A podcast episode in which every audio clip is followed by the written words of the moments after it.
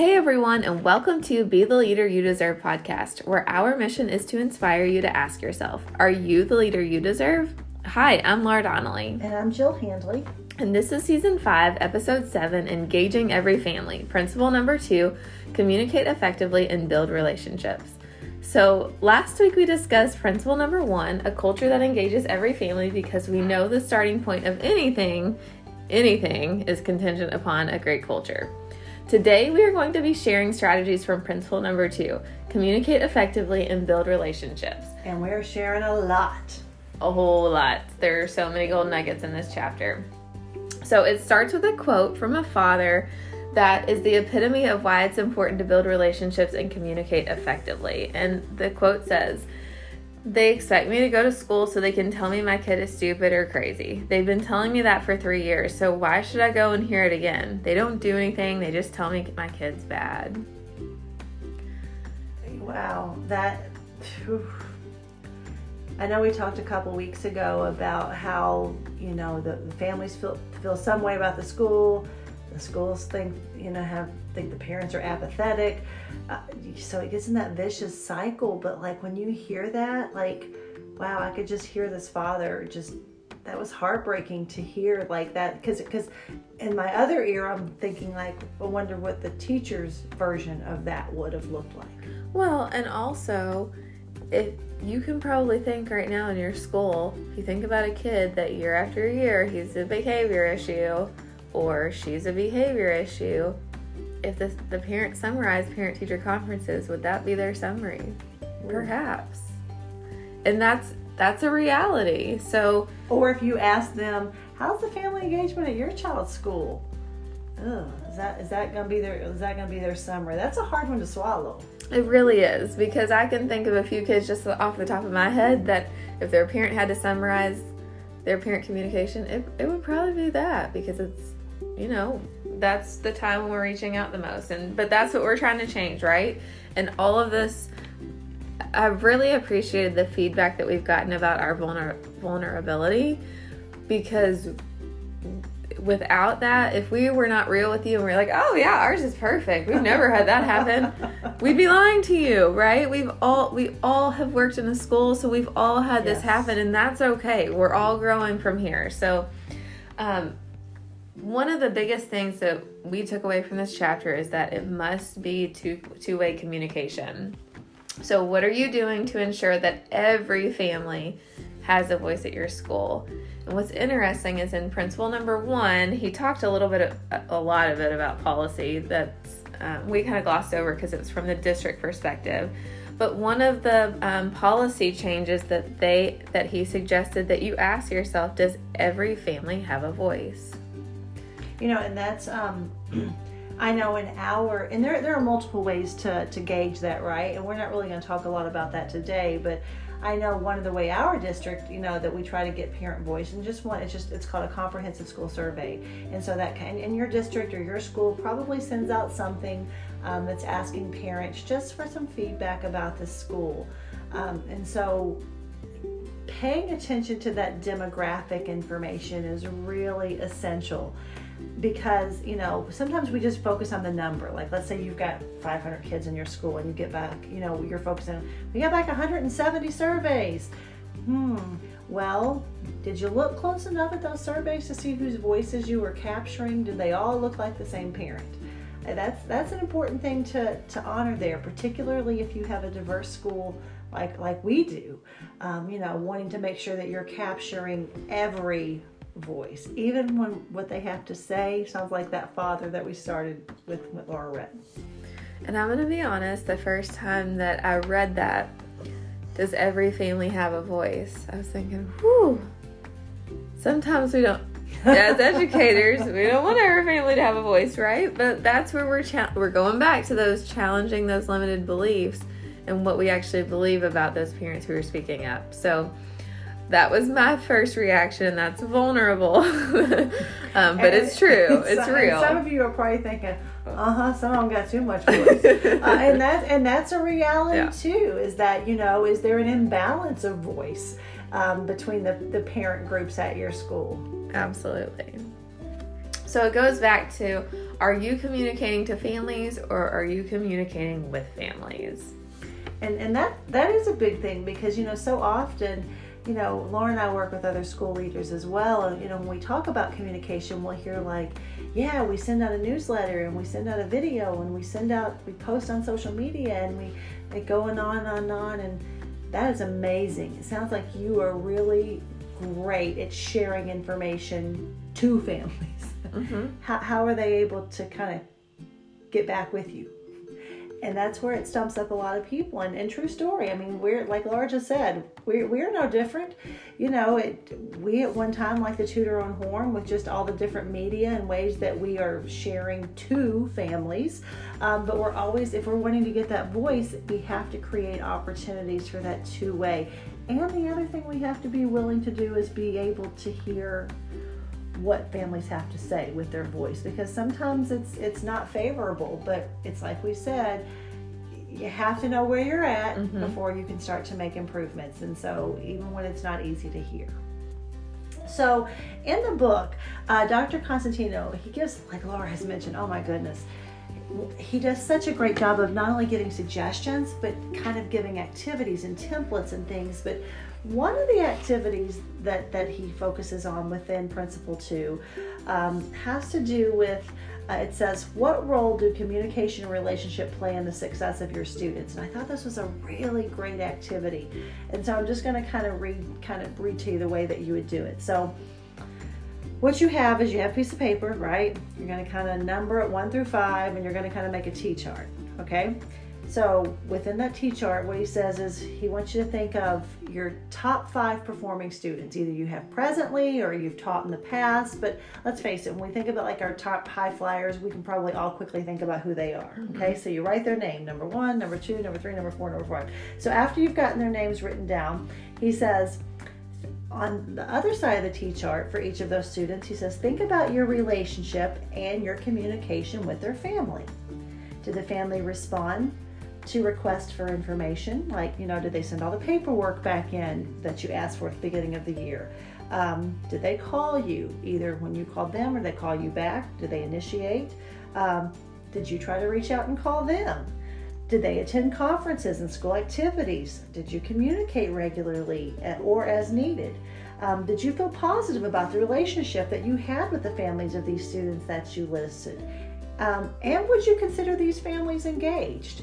And so, right now, even if you're an administrator, like it's been a while since I've been in the classroom, but I can mm-hmm. immediately think of five kiddos. And when I say it's been a minute, it's been yeah. a long minute. um, but I can think of that. And so, I can immediately start to think about what my relationship with those families was like.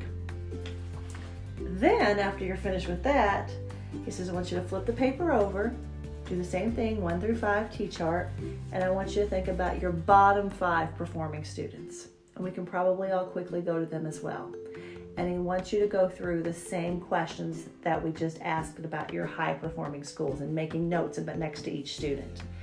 And once you've completed both sides of the paper, your top five, your bottom five, you, you want to reflect on the following. One, what similarities and differences are there between the interactions for each set of families?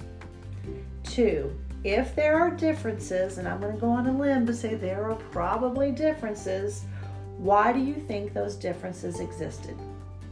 And finally, do you think there is a correlation between the learning outcomes of each set of students and the communication and relationship you had with each of their families? And man, you want to talk about some soul searching mm-hmm. right there. And may you know, maybe not. Maybe, you know, maybe it looked exactly the same and there's another factor, but I'd be inclined to say, because I'm just thinking about my own self uh, when I'm reflecting, and I'll be the first one to say when I think about my low performing students, even, and gosh, if we're being vulnerable, I mean, the first thing that comes to mind was just literally my level of expectations for the kids when I talk to the families like I think about how with my high performers when I talk with their families of like they could just do more and they're just not doing and really setting sky was the limit. And I think about my low performing kiddos, they were making gains, but I don't know that I was setting those same high expectations. It was kind of like, well, you know, yeah, you know, they're making gains, but I don't think I was doing that sky is the limit. So right there, I'm already kind of, um, you know, not expecting enough. And that's the message I'm sending to those parents. So that, you know, full disclosure, that's the first thing that comes to mind for me. How about you, Lauren? Well, and well, I was thinking while you're, you were sharing that story, um, when you started, you said as a teacher, it's been a minute, but you could think of those kids. But I think even as a leader, certain kids come to mind, especially as a counselor, because uh, I do a lot of home visits. So I'm thinking about the people that have reached out because they can't get a hold of a parent or they've been trying. Remember, um, I think it was two episodes ago, we talked about, well, we've tried this and we've tried this mm-hmm. and we've mm-hmm. tried this and mm-hmm. it's still not working. So those are the kids that come to me, right? And then I go to, I used to go do lots of home visits. Um, now we have some other team in place, so it's not me as much, but thinking about the communication with those families versus other families who were coming up and were coming to events and showing up at school, it's just a stark comparison. And I can tell you without even really analyzing it, the difference in their performance. And I just think that this, uh, that one activity, if you could choose one activity to do, that is probably the most powerful thing that that we've come across in this book so far. So, um, if you've not done that as a teacher or as a leader, I would highly recommend it. Yeah, for sure. And I know lots of administrators. Um, you know, particularly assistant principals, let's face it, I mean, a lot of that job is behavior, mm-hmm. that reactive behavior. So when we think about, you know, your, your top five families, heck, you might not even have a top five because you're dealing with behavior all the time. So yeah. that might that might be a stretch, but um, but it would be really interesting. I'm with you, Laura. This was this was a man. This was like not even a nugget. Like mm-hmm. this is the whole treasure chest right yeah. here. This activity because I think it. Um, it, it, has a, it cause I think it will cause a lot of soul searching and reflection. And remember, that's what we're after, right? We can't we can't move forward if we don't address and uncover what, what we've got hidden beneath, right? So one golden nugget, there you go. So here's another one, and, and, he even calls this section, it's the little things. And so um, that's what I always love is when it seems like a small thing you can do and do and it's a quick implement and it gives you big bang for your mm-hmm. buck, right? And so he he goes into this this um, scenario where you know he says every so often he gets the opportunity to stay in like these really posh five star hotels and if you've ever stayed in one of these hotels, you know that when you go to the closet, um, you know to open up, there are all these wooden hangers. And there's often like this beautiful like plush robe that you just want. Like I think Julia Roberts in Pretty Woman. Like that's what I think of, right? Um, and he says, you know, when you go to get that, it has this, this, you know, like a nice little card or a placeholder or something, and, and the language is just, you know, so sweet. It just says, "We are pleased to provide this robe for your use while um, a guest in our hotel. If you would like to purchase the robe, they are available in our gift shop." Just so so nice, right? He says, but you know what they're really trying to say, right? Don't steal the robe. and so I, that made me laugh because he said, um, that's really what they're wanting to say, but they're not saying that. They're using a more subtle tone and kind of a classy way. And so then he wants us to reflect on so, like, when we know what we want to say to families, but how do we say it? And these are some examples. And he said, you know, how often, and I want you to be thinking about this, does your school have any of these messages? Warning, trespassers will be prosecuted no skateboarding, no running, no motorcycles. All visitors must report to the main office. This parking lot is for faculty and staff only. Your presence is being recorded. Now again, those are not so subtle, right? So so think about, you know, a different way that you could you could frame those and you just kind of, you know, kind of turn that language around. For example, Welcome to our school. We're glad you're here. Please sign in our main office this way. Like to me, it's it, it feels it feels so mm-hmm. much it feels so much different. Or thank you for being here today. We appreciate it. Come back soon.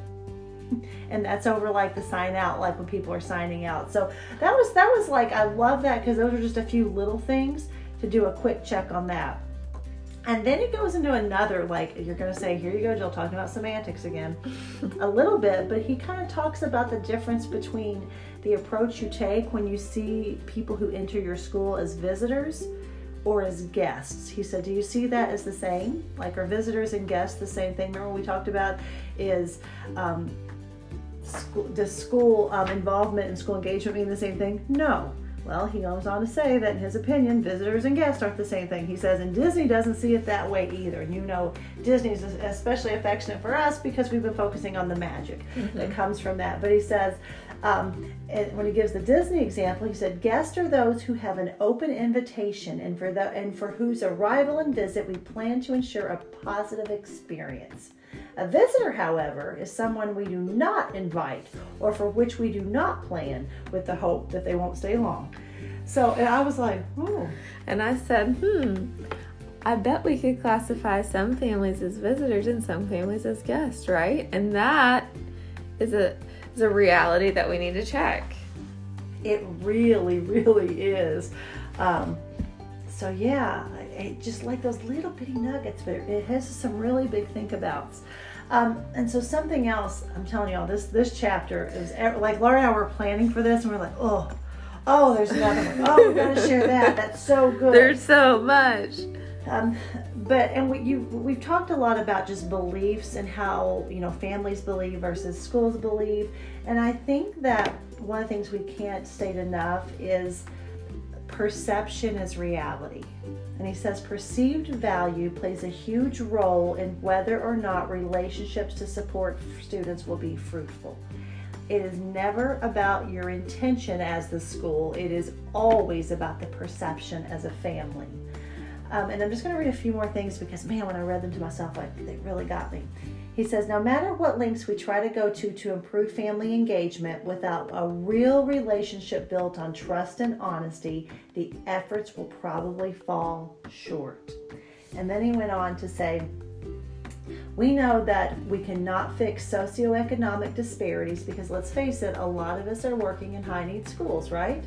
But we can convince every family, regardless of their station in life, that they have value and they are truly needed to complete the circle of people that will successfully educate their children. Mm. God, that was that was that one was heavy because again we we know you know so many of our families have that poor experience as a student themselves um, school's a scary place for them a place they don't want to be and so it's our job to not to change that perception for them to not only change that but to empower them to know that they have value and that they have to be part of the team for their child to be successful.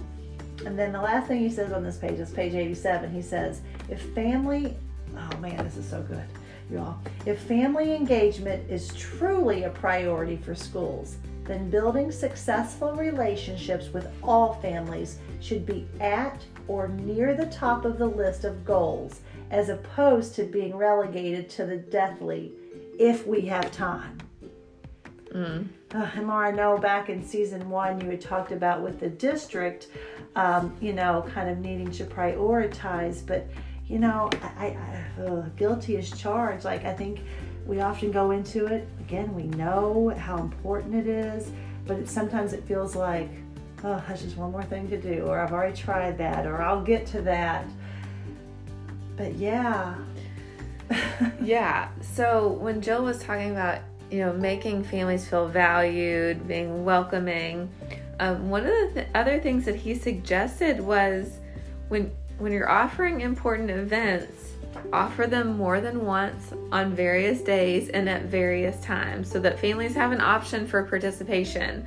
Because let's face it, not everybody has the work the same work schedule that everybody can get to when you have that one event. And if it's so important that they have to come and you offer it one time and they're not able to come, well, then what? Are you providing information for those who can't come? Um, are you looking for alternative meeting sites that are not in the school?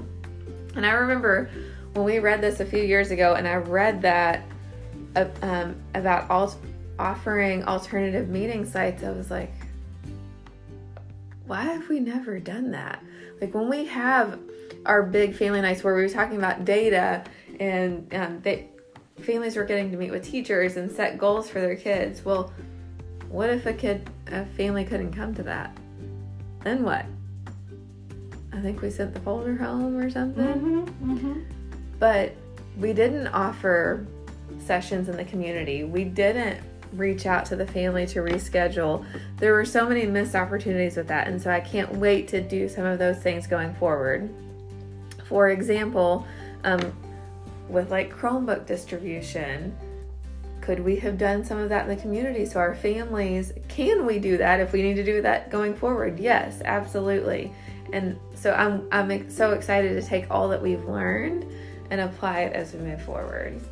And what we will say is that we've even started this year kind of establishing that kind of um, understanding with our staff because as you all have heard us talk about you know two years ago we saw this need this when we kind of started engaging in this book and we saw this need is bigger than what we as an administrative team can do yes. bigger than what teachers can do alone and so we created a family ambassador position and on our first staff day back this year uh, we, we kind of celebrated around Dave Burgess's book. Shout out Dave um, for Teach Like a Pirate. So we had a real pirate theme, but so um, our, our staff went out on a, on a treasure hunt and all kinds of great stuff.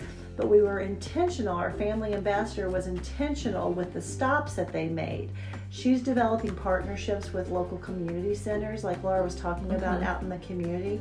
Because let's face it, we always want to be able to provide our families with resources, but more importantly, we want to help them be able to utilize the resources in the communities when schools closed. I mean, you know, let's face it, and and when they leave Kenwood, um, mm-hmm. we want them to be able to. It's that whole you know teach a man to fish kind yes. of kind of adage, and so that was really something that we intentionally did this this summer. And so our family ambassador did such a great job. Of, and, and you'll hear from her later this season boy, is that going to be a treat. You've heard from her already in season one, but you're going to, she's, she's going to be back again, um, and she's quite the entertainment.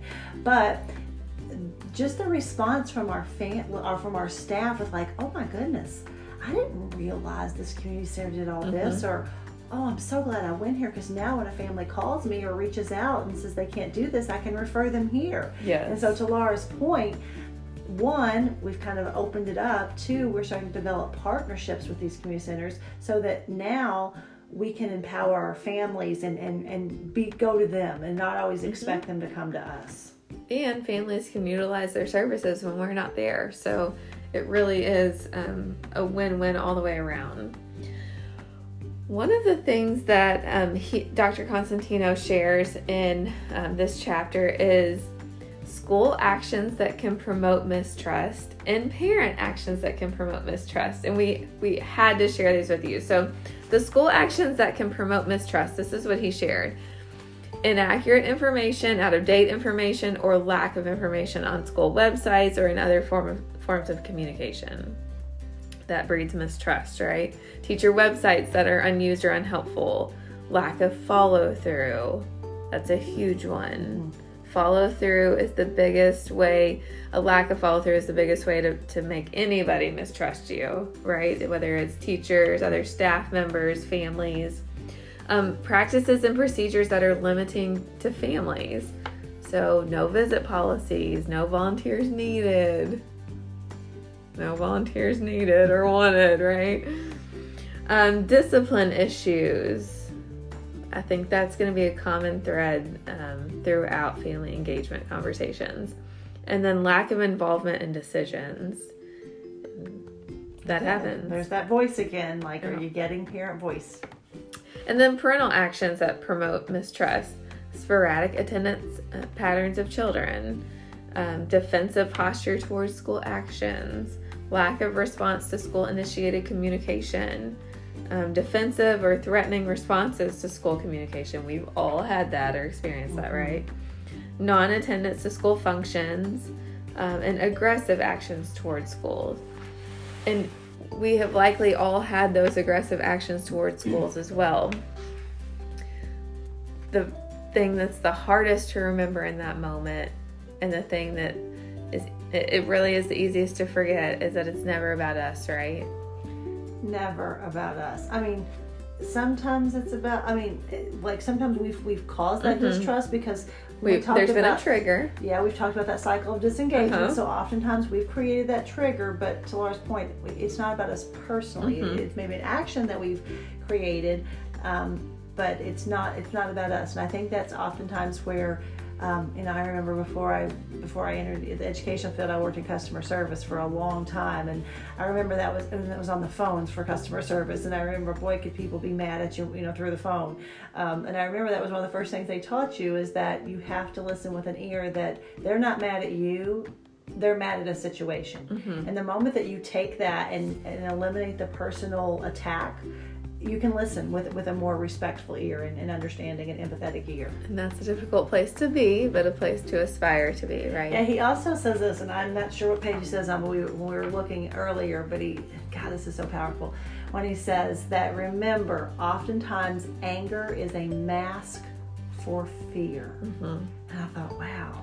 I mean, I can relate that not only to this episode, not only to education, but to life. When I think mm-hmm. about even my own self, oftentimes when we are fearful about something, it comes across as angry, um, just so that we can mask that that fearfulness.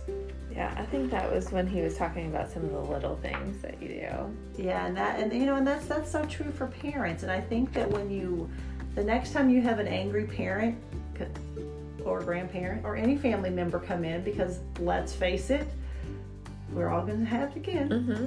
Um, I challenge you to think through a different lens of, hmm, I'm wondering what it is that they're so fearful of that, that's creating such an angry reaction. And I'm not going to take it personal. Go into it with those two lenses, and I promise you, you'll be able to hear what the parent is saying. So, as families come into school, we know that we want it to be a welcoming environment.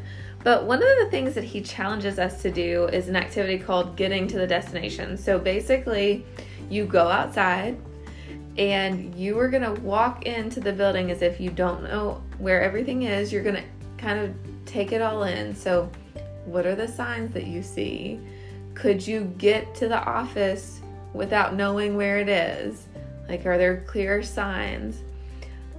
If you're going to a meeting, would you know what the procedures are to sign in, all of those things. Would you know what to do if you were not if you did not work in the building? And then he asked you to do the um, the same activity a second time, but pretending like you do not speak English, like that's not your primary language.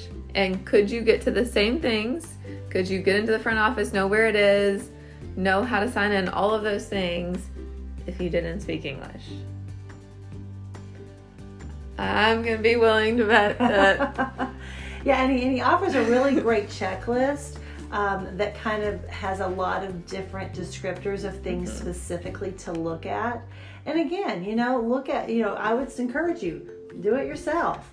Have have different heck that'd be a great staff you know faculty meeting like like a like a, a, a warm up to the staff meeting is and maybe you know different areas of the building you know, there's one team that does the front of the building, there's another team that as you're going to a classroom with a light or whatever. But I think that would be very eye opening mm-hmm. for families because a lot of what you think, and then when you kind of flip the script and look at it through the lens of someone who doesn't know mm-hmm. what you know, yeah, it becomes a it, yeah. Really. Well, even in our building, I'm uh-huh. thinking like sometimes people knowing like I held the door open today for a family, and it was confusing where the office was just because of where the vegetable is, mm-hmm. and then mm-hmm. you go in not vegetable, vegetable. vegetable, yes.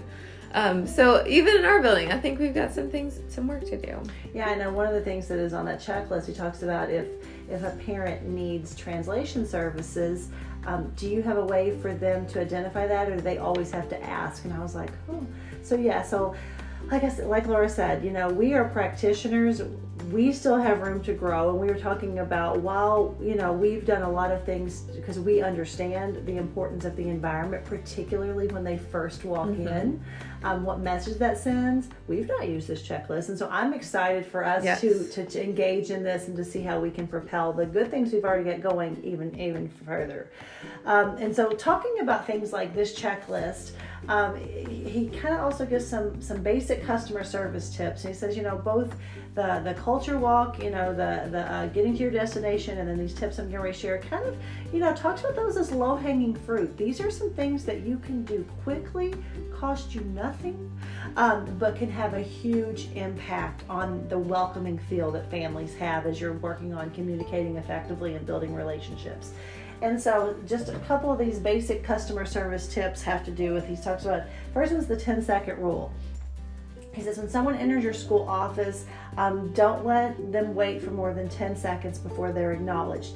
Now, we realize if your office is like ours, particularly at the beginning of the year, it is popping. Mm-hmm. And so, we're not saying you have to wait on everyone in 10 seconds but just being acknowledged. I think about myself, like if I've ever gone to a restaurant or a store and, and they see me and they don't say anything, they just keep on going. And then they walk past me again, and all I keep thinking is, I know you see me standing here. but the difference in my affect, if when they're like, ma'am, we'll be right with you. And if okay, good, I'm chill. I've got you. You uh-huh. see me. I know you see me. I know you're busy. So just that, I just think about myself and the whole customer service. Like that's a big deal. So just acknowledging people. Um, we're so glad you're here. We'll be right with you. If you want to have a seat over here or whatever that looks like.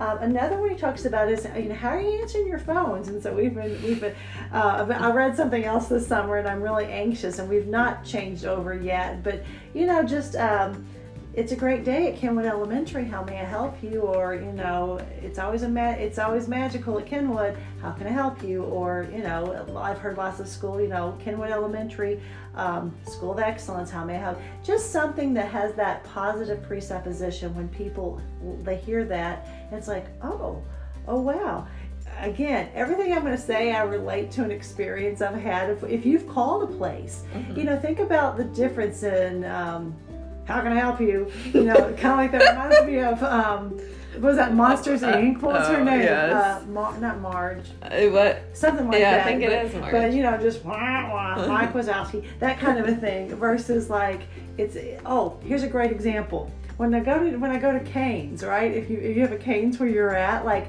you walk up, you go to their their their draft through, and they say something like, uh, "What's kicking?" or "What's kicking for chicken?" or something like that, like or you know, "What's clucking today?" or something, and it just gets me laughing. And so I'm like, "Oh yeah, let me order here." So again, just kind of getting that that that good vibes going.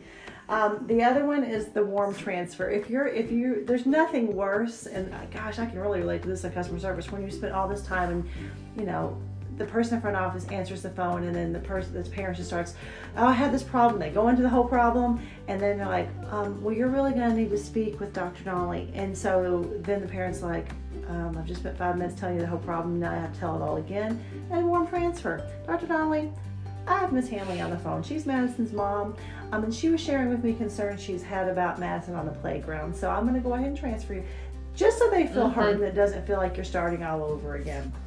Just how that. frustrating is that when you go to the doctor's office and you have to tell the lady up front when you call, you got to tell the nurse, then you got to tell the doctor, and they all ask you the same questions. That was exactly oh the, that gosh. was exactly the example I was thinking of because I, in fact, I'm gonna be honest with you, I asked I asked the nurse one time, or no, I asked the doctor one time because I was just kind of frustrated, partially, partially because I wanted to know, like, if you're going to ask me again, why did I just tell the nurse all this? And she said, I know it sounds funny, but sometimes people don't always, not that you're lying, but like you'll forget mm-hmm. something mm-hmm. from one to the other. And so they do that intentionally just to ensure that, you know, you're not, not that you're not forgetting anything, but that they're getting all the accurate information about you. So, um, the other one that, he calls it a CEO check-in, um, and he says, you know, every day we're getting concerns from families, um, and so he says he suggests for you to keep a log of those, and at the end of the week, the CEO, whatever you want that to be, um, should pick two or three of those calls and call the pa- the parents or families just to kind of call them back and just say like, hey, I know she called earlier in the week. Just wanted to make sure that you you know you, you, the whole issue got resolved for you. You feel I was like, hmm. Remember how we've talked about like when families don't come? We said that another one. You follow mm-hmm. up with, "Hey, I noticed you weren't at open house. Uh, what was going on with that?" So that was. I thought about how um, not that survey. You know how when you have a and someone calls you back and wants you to take a twelve. Not that, but just like, wow, I was really heard. That that feels mm-hmm. really valid. Um, and the and the final one um, is just um, a simple thank you. I mean, let's face it. That and that's not like thank you you're welcome but just kind of that positive phone call to where you're not calling for any other reason you're not calling for discipline but just kind of like you know i just want to call and say thank you for sending your child to my class. I enjoy having them and you know she's such a creative thinker.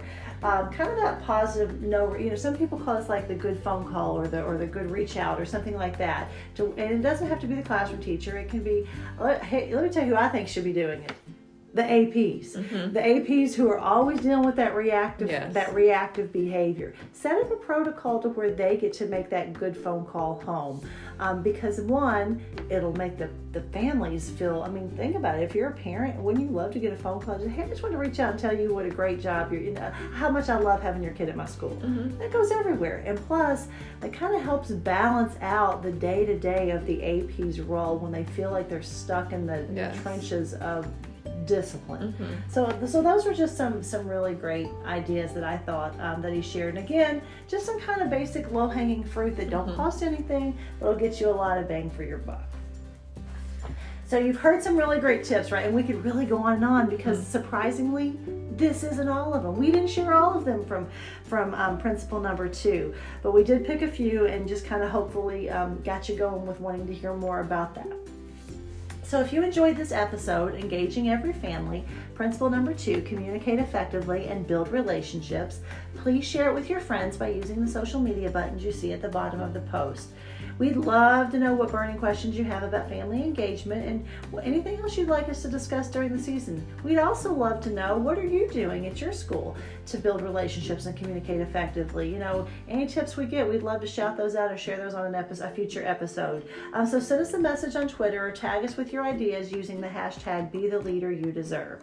Now, if this is your first episode, um, we encourage you to go back and start at the beginning of season five. We also encourage you to check out seasons one, two, three, and four because um, we'd love to know what you think. And don't forget to subscribe to the show on Apple Podcasts to get automatic episode updates every Friday morning, right about the time you're getting your coffee um, or your tea or your whatever you're drinking in the morning, your Diet Mountain Dew, Diet Coke, I see you, McDonald's Coke. Um, uh, but thanks for uh, get those updates on being the leader you deserve. And don't forget to like and follow us on Facebook, Instagram, and Twitter to get more frequent updates, quotes, and inspiration to carry you throughout the week. Laura and I also post on our personal accounts, so go ahead and follow and check those out as well. And finally, um, please take a moment to leave us an honest review and rating on Apple Podcasts. They really do help us out when it comes to the ranking of the show, and we seriously make a point to read every single one of the reviews that we get. All right, leaders, we've given you lots of great things, so we look forward to hearing from you. Go forth.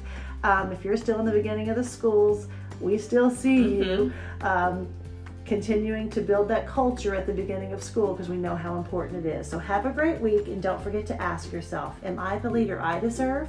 And what am I doing about it?